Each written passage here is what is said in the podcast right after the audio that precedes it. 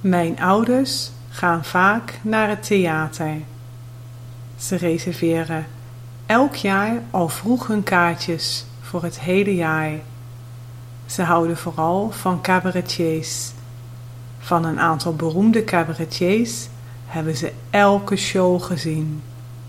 Ze houden ook van musicals.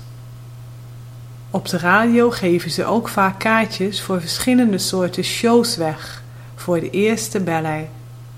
Mijn moeder heeft vaak geluk om zo gratis kaartjes voor verschillende soorten voorstellingen te krijgen.